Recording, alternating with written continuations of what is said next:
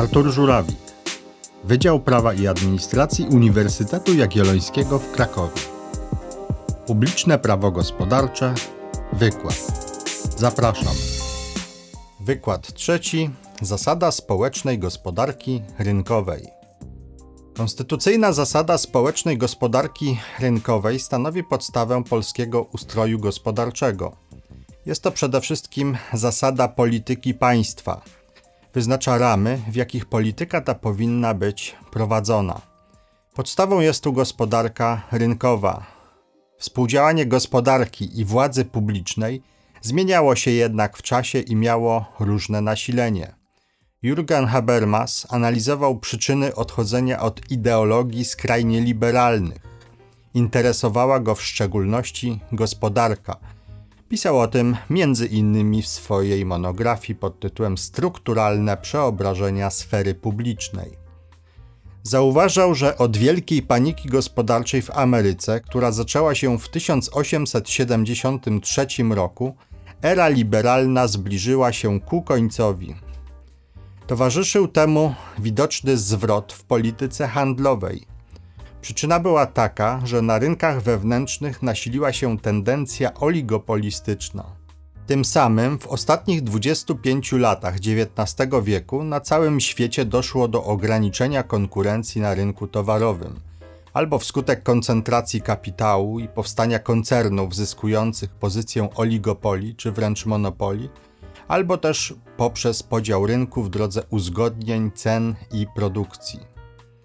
W rezultacie niebawem w Ameryce i w Niemczech powstało ustawodawstwo, które miało zapobiegać tym niedogodnościom.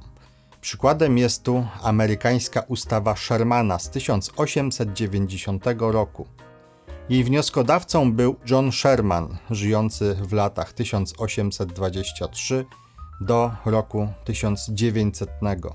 Był amerykańskim politykiem i sekretarzem skarbu.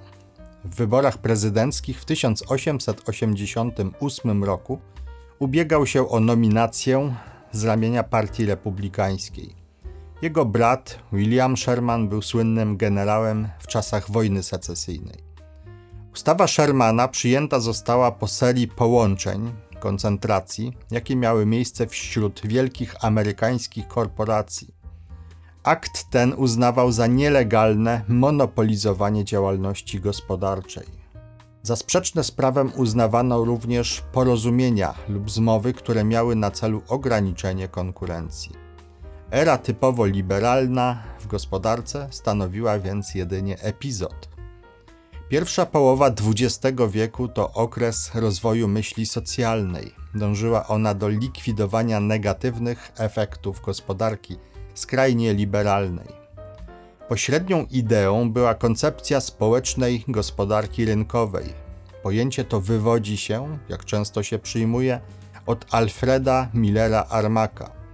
Założeniem był tu sprzeciw wobec ręcznego sterowania przez państwo gospodarką. Rolę państwa określano jednak jako większą niż bycie jedynie stróżem nocnym. Koncepcja ta została następnie wprowadzona w życie przez Ludwika Erharda, niemieckiego ministra gospodarki w rządzie Konrada Adenauera. Jakie są główne założenia społecznej gospodarki rynkowej? Państwo może ingerować w gospodarkę odpowiednią polityką, w tym dotyczącą konkurencji i uzupełniania rynku, aby przeciwdziałać jego nieefektywności. Ponadto odrzuca się tu obie skrajności po pierwsze kapitalistyczny, skrajny liberalizm oraz z drugiej strony centralne zarządzanie, głównie w modelu socjalistycznym. Zatem społeczna gospodarka rynkowa miała w założeniu stanowić trzecią drogę.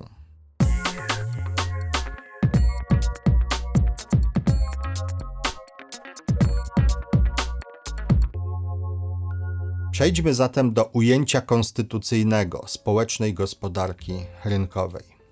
Artykuł 20 Konstytucji Rzeczpospolitej Polskiej stanowi: Społeczna gospodarka rynkowa oparta na wolności działalności gospodarczej, własności prywatnej oraz solidarności, dialogu i współpracy partnerów społecznych stanowi podstawę ustroju gospodarczego Rzeczpospolitej Polskiej.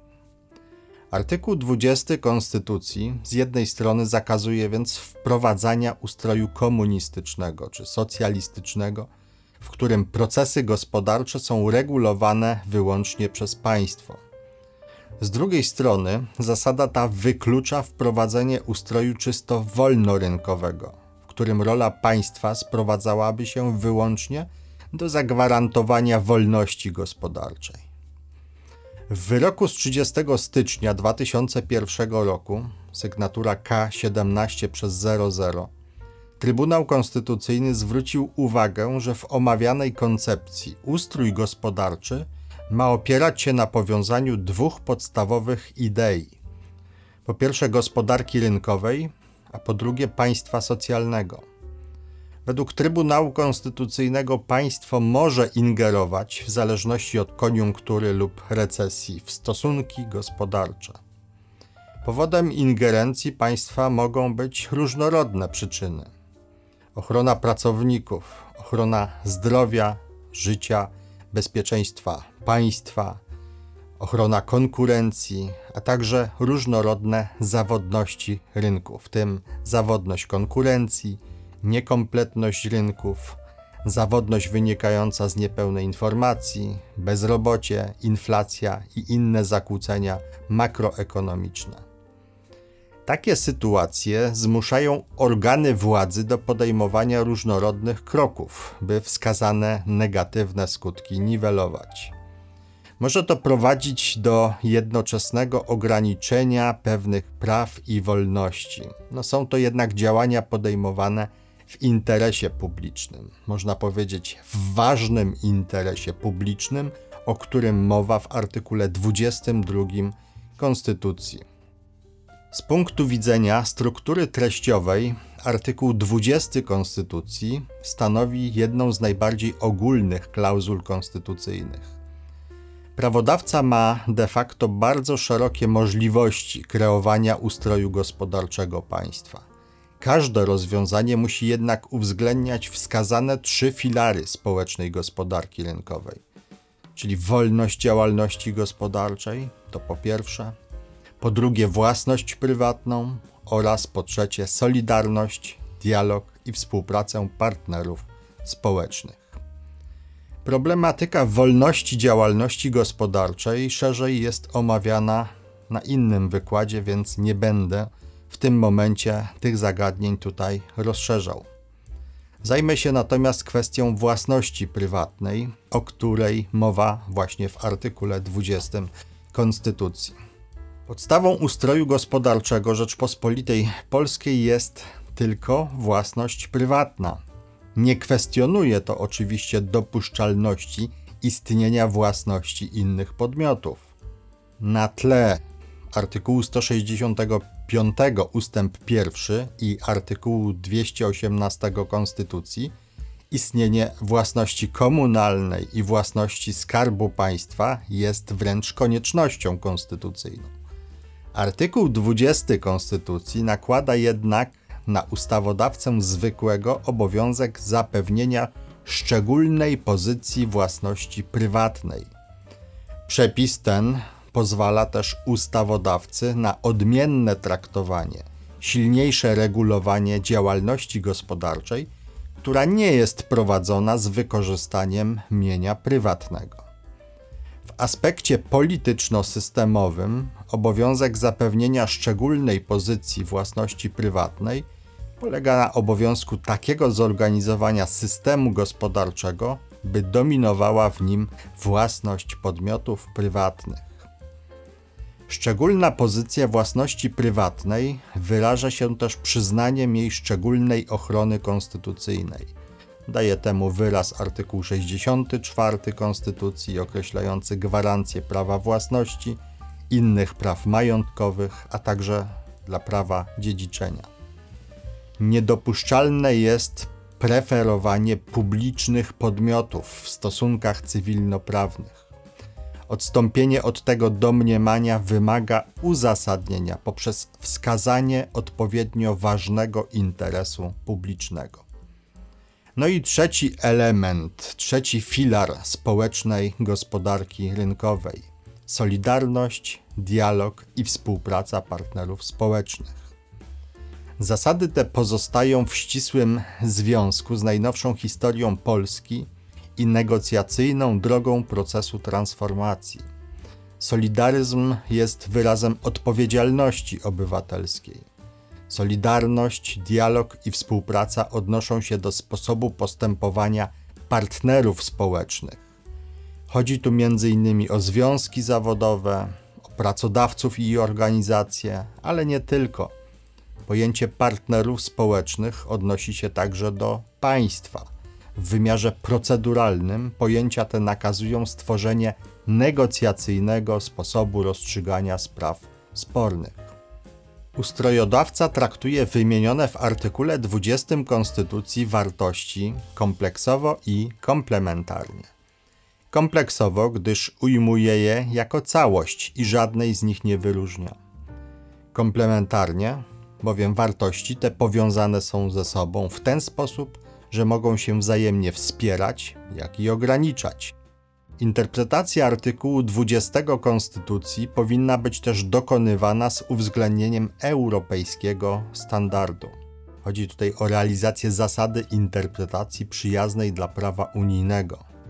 Zatem, gdy istnieje kilka możliwości interpretacyjnych, należy wybrać tę, która jest najbliższa ujęciu prawa unijnego. Zgodnie z orzecznictwem Trybunału Konstytucyjnego, prowadzenie przez państwo i jego agendy działalności gospodarczej powinno mieć charakter wyjątku. Ponadto prowadzenie przez państwo działalności gospodarczej powinno być uzasadnione realizacją innych wartości konstytucyjnych. Działalność państwa nie może naruszać fundamentalnej dla gospodarki rynkowej zasady swobodnej konkurencji. Polega to w szczególności na zakazie preferencji dla podmiotów państwowych. Łączy się to ściśle z zakazem jakiejkolwiek dyskryminacji w tym zakresie podmiotów niepaństwowych. Państwo przy tym jest tu traktowane jako dobro wspólne w nawiązaniu do artykułu 1 Konstytucji Rzeczpospolitej Polskiej. Z tego faktu wyprowadza się dyrektywę ochrony interesu zbiorowości z zapewnieniem istotnego miejsca dla solidaryzmu społecznego. Istnieje oczywiście ryzyko takiej interpretacji konstytucji przez ustawodawcę, która będzie niekorzystna dla zasady wolności działalności gospodarczej. Będzie tak, gdy nacisk zostanie położony na wartość elementu solidarnościowego. Przez nadmierne obciążenia publiczno-prawne podmiotów gospodarczych może dojść do stworzenia prawnych barier utrudniających lub wręcz uniemożliwiających działalność gospodarczą. Ta może stać się bowiem nieopłacalna. To z kolei może spowodować brak wpływów z podatków do budżetu państwa, no i trudności w realizacji przez państwo różnorodnych celów publicznych. Jeszcze chciałbym poruszyć zagadnienie społecznej gospodarki rynkowej w ujęciu unijnym. Artykuł 3 ustęp 3 Traktatu o Unii Europejskiej stwierdza, że Unia ustanawia rynek wewnętrzny, działa na rzecz trwałego rozwoju Europy, którego podstawą jest zrównoważony wzrost gospodarczy oraz stabilność cen, społeczna gospodarka rynkowa o wysokiej konkurencyjności, zmierzająca do pełnego zatrudnienia i postępu społecznego oraz wysoki poziom ochrony i poprawy jakości środowiska. Wspiera postęp naukowo-techniczny. Społeczna gospodarka rynkowa jest zatem ustrojem gospodarczym służącym trwałemu rozwojowi Unii Europejskiej. Ma to być przy tym wzrost zrównoważony, realizujący cele nie tylko gospodarcze, ale również społeczne, służące także ochronie środowiska. Dziękuję za uwagę.